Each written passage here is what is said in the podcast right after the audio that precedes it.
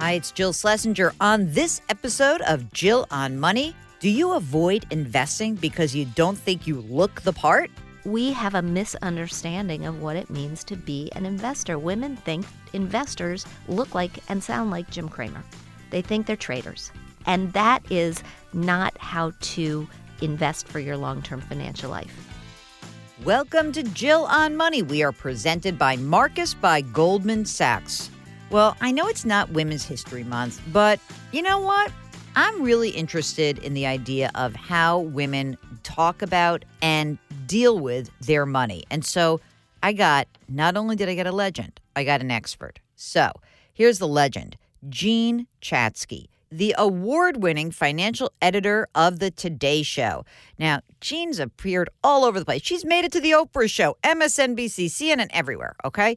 She launched a company called Her Money Media because she too got very interested in the topic Women with Money. And that is the name of her new book. The subtitle of this book is really instructive the judgment free guide to creating the joyful, less stressed, purposeful, and yes, rich life you deserve. So here is our interview with Jean Chatzky. You're listening to Jill on Money with Jill Schlesinger. It is my great honor to have the iconic and wonderful Jean Chatzky on the program. Woo! Oh, thank you so much. Whenever I hear that word iconic, I flash to Project Runway because that's how on Project Runway All Stars they always introduce Isaac Mizrahi, the iconic well, Isaac I, Mizrahi. And that's not bad company. No. Right? No. All right. I thought you were going to say that you didn't like it because it sounds like you're old, but you're not. But you've been doing this for a while, lady. I've been doing this a long time. Okay. Um, we start the program with a very important question. Ready? Mm-hmm. Your best financial or career decision ever? Well, I, I'm tempted to say getting divorced.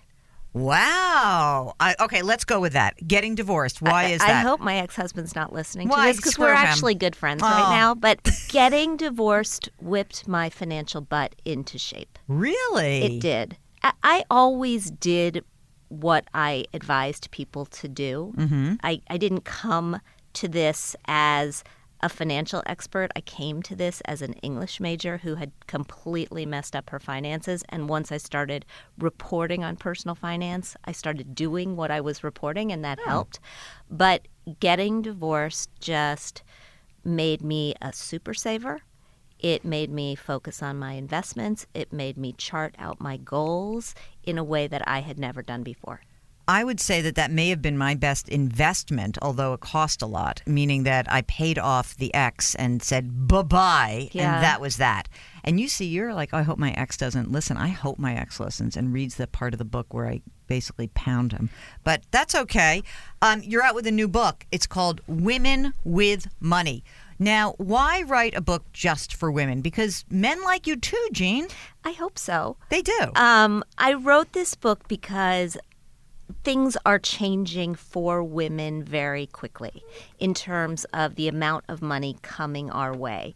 The, the biggest shift is that women will inherit twice. We'll inherit from our parents and we'll inherit from the husbands that we outlive.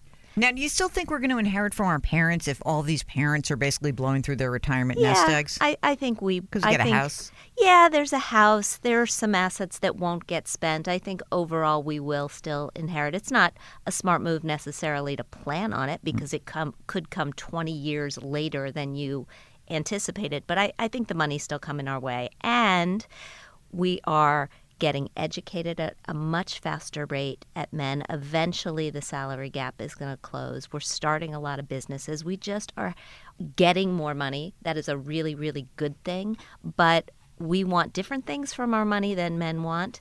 And we also like to learn about it in a different environment. I, I, go around, as I know you do, and, and speak a lot. And the difference between a Q&A when I've got only women in the room and a Q&A when it's mixed is enormous. Okay, let's go there. Well, how different is it? You're holding these. I'm holding these Her Money happy hours. Um, Her Money's my podcast and my website, and we've just been crowdsourcing these groups of women when I travel. and saying, Come, talk about money, have a glass of wine, let's sit, let's talk about money. I developed this card game essentially. Pass around the cards, everybody takes one, and you have to start talking. And it is a judgment free zone. It is incredibly special, I think, the way women just open up to these women that they haven't met before of a variety of ages and stages and share. And by the time I leave, they are exchanging numbers to That's meet so without me. cool. Yeah, it's amazing. So, what is it that you think makes the addition of men in the environment different for the woman? What is it that's that that she's carrying in that feels guarded? Maybe. I think all of a sudden it's no longer a judgment free zone, or at least we don't perceive it that way. I think we feel like we're not doing it right, and somebody's going to look at us and say, ugh, you're not doing it right, even though we do it right. Like you've seen all the research. The research shows we're great at this, but we don't have the confidence to acknowledge that and to embrace that. And we still have this incredible bias towards safety and security that holds us back. What is that? Where do you think that comes from? That when when you say to somebody, "What does money mean?" Uh, many times women will say security. Yeah. Why do you think that is? I said, What do you want from your money? to every woman that I interviewed for this book safety, security, stability, savings, money in the bank. I think it is this need that we have to satisfy before we can take on anything else. I think it's biological. I think it's very much back to our caveman, cavewoman roots. I think it's emotional. Money is incredibly emotional. And I also think women don't feel safe in the world. But even more basic than that, I focused in on this Gallup study of how safe people feel walking home at night. And women don't feel safe. You know, uh, Anywhere. even in developed countries, even in the best neighborhoods, they, they segregated the, the research and took the top one fifth of women in terms of wealth, still not safe. That's sort of daunting. Although I never feel safe anyway, and I just thought that that was just being Jewish. Well, it might You know. be Jew. I mean, I, I agree with you, and, and it's like your mother sitting on your head and saying, "Look, look both ways before you cross the street. Look where you're going." And so we compensate, and we compensate with money. And the irony of all of that compensation is that it actually sabotages our financial security. And how does it do that? We keep far too much cash in the bank. I love my cash in the bank. So do I. so do I. And when I got divorced, I mean, look, all of this all of this interviewing that I did made me take a really hard look at my own life. And what I realized was that I am typical and nobody likes to be typical, but I have at times in my life and especially after that divorce left far too much cash in the bank. I was intent on buying a home because I didn't ever want to have to move again, even though it was 2005. And if I sold my home today, I would not get what I paid for it. I mean, hmm. how awful is that? Hmm. And it's fine. I got a lot of use out of it. Yeah. You know, I drive a Volvo wagon. Like, if you want to be typical and worried about safety, you drive a Volvo wagon, and I am not giving it up. Okay, and nor do you have to. So, what does money mean for you? it means at a very basic level it means safety it means security but it also means choices about how to spend my time about what i don't want to do. It also allows me to support the causes that I want to support, to, to try to make the world into the world I want it to be, whether I do that through investing or whether I do it through giving more money away. That's become a more important goal for me. So, when you look at the lens of investment services and you see maybe some of these services that are pointed towards women, what's your reaction to that? You know, you see Sallie Krawcheck opens up a, a robo and calls it Ellevest or whatever it is. What's your opinion about that? I think if it works for you, if it gets you engaged, if that's what it takes to bring you in, okay. I do think women should take the fact that we're going to live an average five years longer than men into our considerations, and Sallie's model definitely does that. I think you can also do it yourself. Whatever it takes to get you to step up step up. You don't want to listen to me. You want to listen to Jill instead. You want to listen to Susie or Sally. I, I don't care. But listen to somebody and do the right thing. How do you feel the next gen is doing? Like you and I are about the same age, and uh, we came up through you you know you in journalism and then financial services and me in financial services and then journalism in very male dominated fields. Do you think that there has been progress with younger women and their ability to kind of grab hold of their financial lives?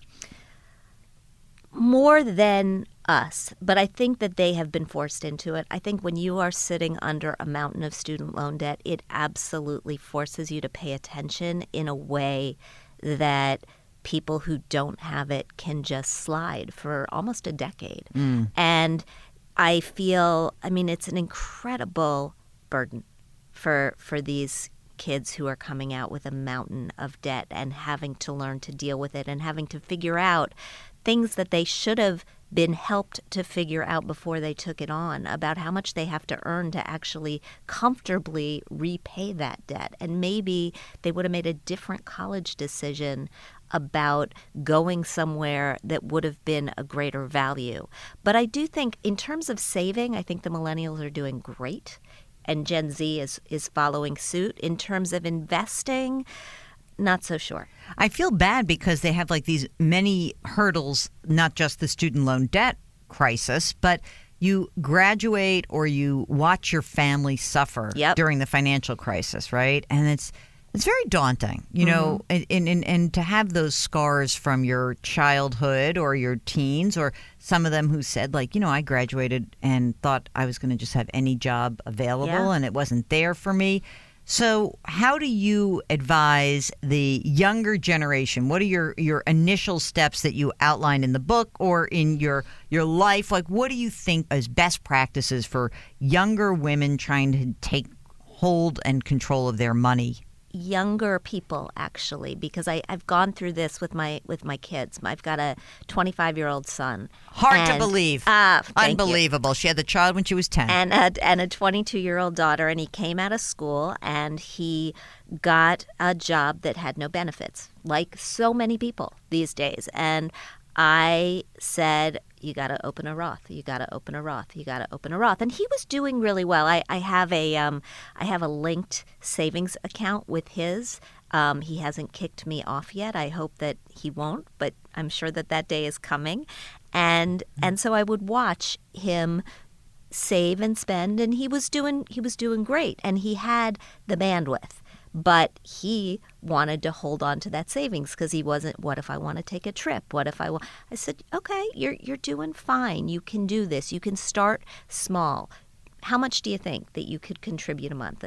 $50 you know $100 I, I can do more than that. And and he started with 250 he is continuing to ratchet that up. He actually came back and said, I should have done this a year ago. ah. Because because the thing that people who are a little bit afraid of investing don't understand is how much fun it is to watch your money add up. You know, when you when you set it and forget it, when you just put it on automatic pilot and you then visit your account, even if it's lost a little bit over the course of the month because the market has has gone in the other direction, the fact that you're continuing to contribute means it's probably kept you close to whole.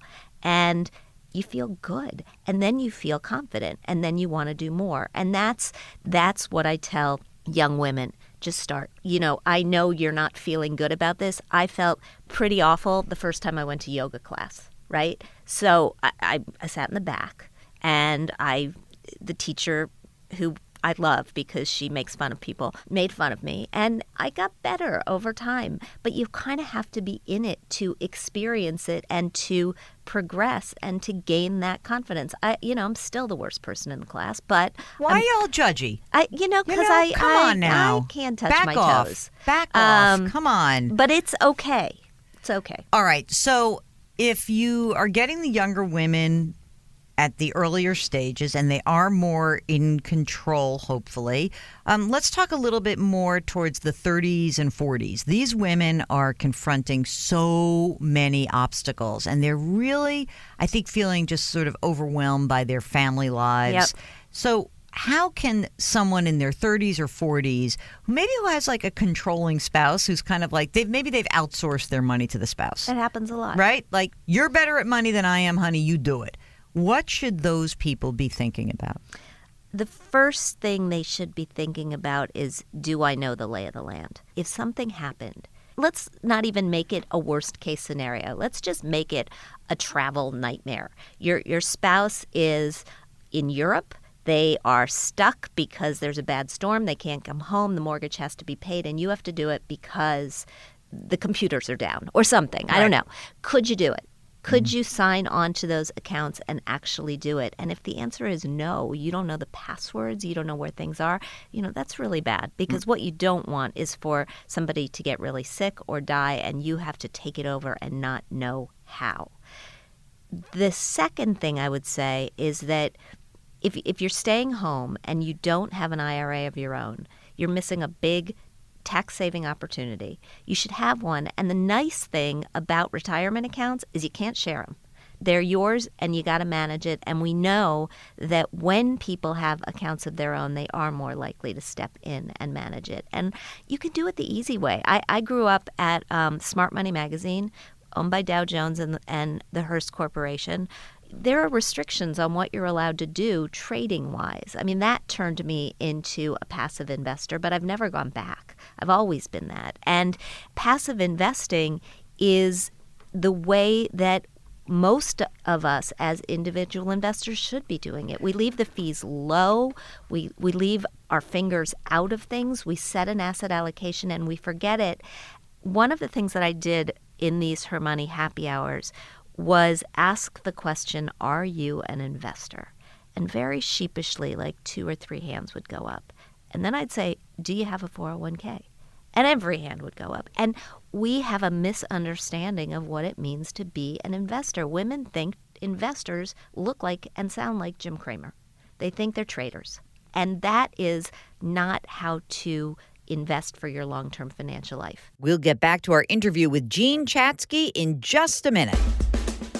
This is Jill on Money. Hi, I'm Jill Schlesinger, certified financial planner, CBS News business analyst, and host of the Jill on Money podcast. And I'm here to tell you that the Jill on Money podcast has a new sponsor, Marcus by Goldman Sachs. Marcus is part of a storied company that's been a leader in financial services for generations and offers simple, secure access to FDIC insured savings products, including a high yield online savings account that earns four times the national average. Marcus also offers educational articles and videos to help you get better about your finances, which you can find in the resources section on Marcus.com. So check it out. You can money. National average data provided by Informa, and accuracy cannot be guaranteed. Marcus deposits products provided by Goldman Sachs Bank USA, member FDIC. And now back to our interview with Jean Chatzky. So, first, you, you love passive investing. And what I would like to point out is that everyone who covers this industry is a proponent of passive investing. People from within the industry, when you give them their truth serum, which is usually the middle of the second drink, Yep. will admit to you that they too are passive investors. Why has the industry continues to try to lure people in with like there's a man behind the curtain Right. that can beat the market? Uh, fees, right? It's fees. I mean, active investing makes more money in many cases, and and that is something that we just have to acknowledge. There are also a cohort of people, generally men, who like to win. You know, they want to beat the benchmarks. They take pride in, well, my portfolio is doing better than the S&P, and that takes an active investment stance. You can't just buy the S&P and expect to beat the S&P. It's not going to happen. You know, I argue if you look historically at how these indexes have done since the beginning of investment time, I'm fine with that. Yeah, exactly. And in fact, why not take the emphasis off how your portfolio is doing and how you are doing in getting more money into that portfolio? Yes, Like, well- what are we doing here? Well, so in the book, I lay out the three components of being a successful investor, right? So one is saving. I, I heard once, and I have stolen this phrase, that you can't, just like you can't out exercise a bad diet, you can't out invest a savings problem. Savings are the base and you got to put enough money in there to grow or you're not going to you're not going to be successful. Number one, savings. It's the Chatzky method, TM. Number two, asset allocation. Right, we've all seen. You've you've certainly seen. I don't know if your listeners have all seen, but there are years of studies that point to the fact that asset allocation is responsible for 80 to 100 percent of the success of your portfolio, and and it, it's sort of the first study put it at 90. The second study sort of revised to say 80 to 100. Either way, it's the Let's lion's say 80. share. It's like you, you, that's where you're going. Yeah. Third thing is security selection. You don't have to do it at all. Just buy the markets. And obviously, all the index funds out there are pretty much hurtling towards zero in terms of cost. Right. So that's an interesting place to kind of talk about the industry in general. Here we are in 2019 where we do not have a fiduciary standard Yes. for the entire industry. So what's your view on what should be happening with financial advice givers? So I'm all 100% in favor of a fiduciary standard. Doesn't look like we're getting one under this administration, but I think that individuals when we interview financial planners should be asking that question. You know, are you a fiduciary? What standard do you adhere to? Or in English, do you invest with my best interests at heart at all times? Do you make decisions with my best interests at heart? And there are enough who are fiduciaries that you can find one of those. Yeah, and at all times. Because remember, the old CFP rules, which are changing at the end of this year, said you, you have to be a fiduciary during the planning, Right. but not during the sale. So, fiduciary at all times. Am I always first? What do you do with if you have someone's listening and they're like, well, uh, I have an advisor who I now have found out it's not a fiduciary.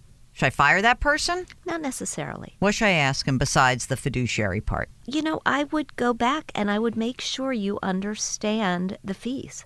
You want to dig into, and by the way, you should do this anyway. You should dig into the various investments. If, if somebody is investing on your behalf, if you're not a DIYer, you want to know what is this costing?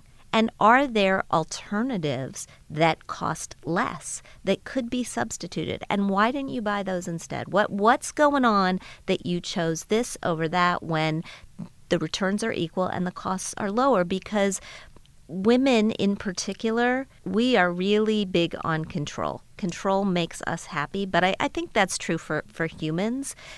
Fees are controllable. I can't control the markets. I can't control inflation. I can't control taxes. I can control fees. What do you think is the most misunderstood, or let's give let's do threes because I love threes. The misconceptions that many of the women that you encounter who listen to your podcast or come to these meetings, what do you think are some of the misconceptions about advice givers that they have? Besides, let's say, put it aside that they think the the guy or gal is a CPA or a lawyer working in your best interest. What other misconceptions do you think they have? I think there's a big misconception that they're all the same. You know, people come to financial planning from a variety of backgrounds. Some are accountants, as you said, some are insurance people, some are trained as CFPs. You, you got to know where they're coming from in order to filter the advice that they're giving you because it, it will have that sort of bent and bias. There's a big misconception that somebody who is advising you about your investments is looking at your life. I like holistic investors. I like somebody who can who's who's looking at my big goals. I think people feel like you have to have a lot of money to work with an advisor. That's my third one. What I like most about the financial planning industry right now is that people are shaking things up. You know, they are opening facilities um, like uh, the financial gym, which, full disclosure, I invested a little bit of money in. They're opening facilities where you can come every single month and you can have a discussion with a coach. They are charging by the hour if you don't want to if you don't want to hire somebody who is going to manage your money and take a percentage of your assets there are a lot of different ways to do it these days. And if what you want is a little short term therapy, you can find that. How do you feel about the advent of these online platforms, these robos? Do you think that that's a good way for people to to basically try to consolidate their financial lives and get a snapshot or do you think that some of these people are going to be a little bit unnerved the first time we go into a real bear market? I think the robos have taken some important steps to account for the fact that they can see coming that people are going to get unnerved when we go into a real bear market. I mean, I, I've been watching how they've added human beings back into the equation, and I think that that is, I think that's a really good move because sometimes you really just want to talk to somebody, even if it's just to say, we're watching, things are okay. But I have an advisor, and I like the phone call when things are going you know a little bit sideways. And i like being able to pick up the phone. My my husband and i are looking at buying an apartment. And i am i'm talking through you know well we look at my income and we're projecting this out. And if it stays like this and well can we buy the bigger apartment? You know i i I do this for a living, and I want to have people to bounce this off of. It was very funny. I um, I wrote an article for Barron's last year at the end of the year. And, you know, I had some inflammatory headline like fire your hedge fund and hire an advisor. And I got a lot of feedback from people who said, You are a CFP, you are a money manager, you know this stuff. And you, and in the article, I said, I have an advisor. Yeah. Why? Because I can't know everything. I'm not as immersed on a day to day basis as I used to be. I'm doing a lot of different things. And from my perspective, the best aspect of having an advisory relationship, a fiduciary relationship, is exactly what you said.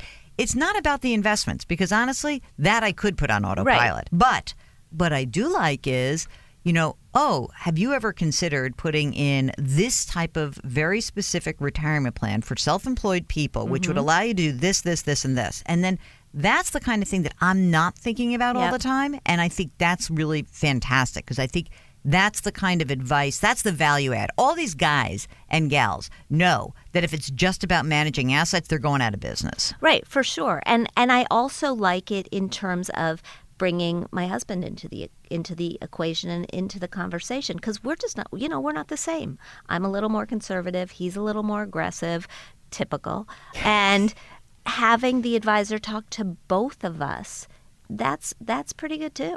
Do you find that you are pushing back against his aggressive nature or have you guys I mean you've been married for a while so yeah. you figured out how to manage it. What do you do how would you suggest that somebody who's a little worried about spouse is more aggressive than I am? How have you navigated that? What tips can you give? I think that's a very typical situation. Well we haven't merged all our money. This is second marriage for both of us and we maintain separate IRAs separate retirement accounts. You know I have one of those self-employment plans I'm a little more conservative and he's a little more aggressive. And, you know, as a family, we pretty much meet in the middle at a point where both of us are comfortable. But um, he has pushed me to be a little bit more aggressive. I, am more aggressive than I used to be. And, and he's he's you know with age we all get a little more conservative i wouldn't say he's he's super conservative one of the things that women are confronting more and more and I'm sure that you hear this, is about the care of aging parents. Yep. How do you find women are talking to their parents about money? You know, we did a segment about this on CBS last week. I got flooded with inquiries about people saying, like, it's the hardest thing in the world for me to talk to my parents. It is. I, I did a series on it on Today last year, and it, it did very well for the same reason because the parents don't want to talk about it. I mean, that's the big stumbling block. And when we think about the pressures that people our age are up against, often you are trying to put your kids through college, which is expensive. You're trying to save for your own retirement, and then your parents need help. And it all happens simultaneously. And you can borrow for your kids, you can delay your retirement. You can't put off your parents if they need money. And so, if they're already out of their working years, remedying the situation and helping them get more money is not going to happen. But what you can do is project the fact that there's going to be a need and that that means talking about it. I like you know you're you're a reporter. I, I use the reporter's handbook. I, I pull out a little bit of my own life to share in hopes that they will open up about their own life. I mean i'm, I'm very lucky. My my mom um, talks to me every day. But i I did have, and I, I, write about it in, in Women with Money, I did have a situation last year where um, both my mom and my stepdad got the flu. Um, they are snowbirds, they are in Florida half the year. Uh, they got the flu simultaneously with all of their other Florida people going back to Philadelphia for the funeral of a close friend. And I could hear on the phone every day my mom getting, my stepdad took the Tamiflu pretty early and he got through it, but I could hear my mom just getting worse and worse and worse. And that fear of managing this from afar mm. um, really got me. So, like right now, they live nearby here for you? They live in Philly. So, do you talk to them like i talk to my mother all the time about this about you know like what do you want your next phase to look like yes and she's like i don't know that's her favorite like i don't know i'm fine now Okay, great.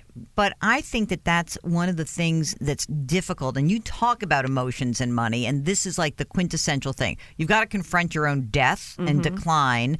And now your damn kid is like noodling around and asking you these questions.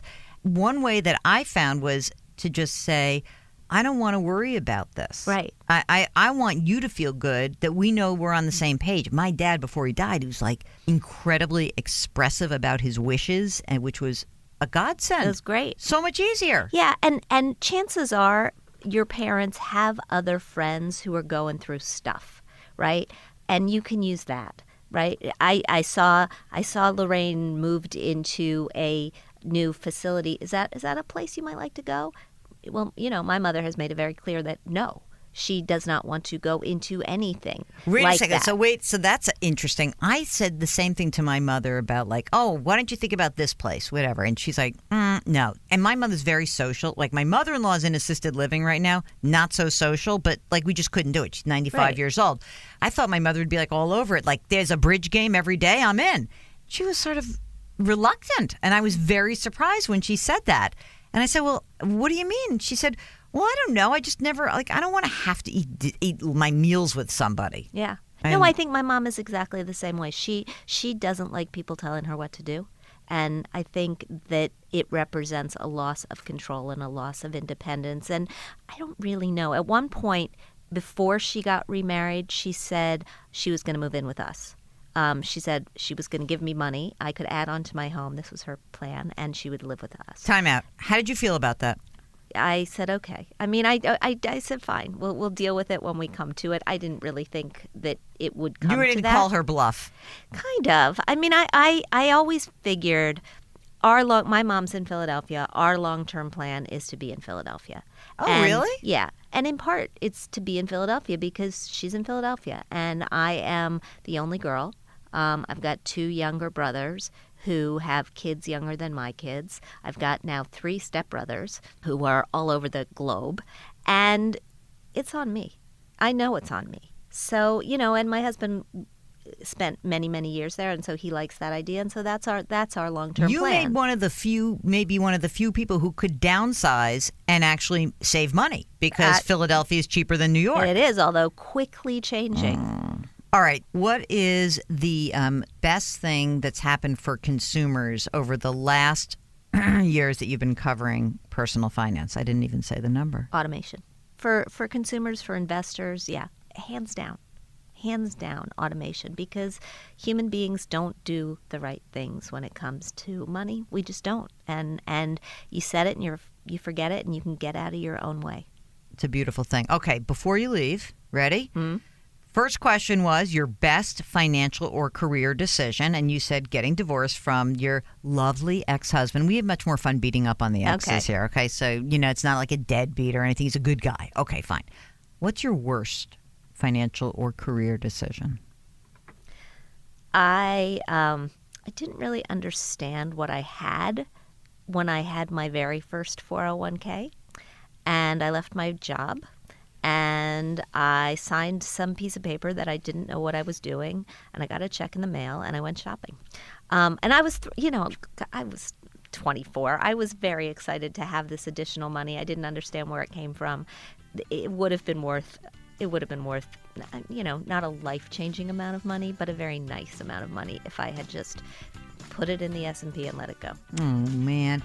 The name of the book is Women with Money. She is Jean Chatzky. Her podcast is called Her Money. Her website is called Her Money. Thank you for joining us Thanks, today. Jill. Well, thanks to Jean Chatzky. I can't wait to go back on her podcast.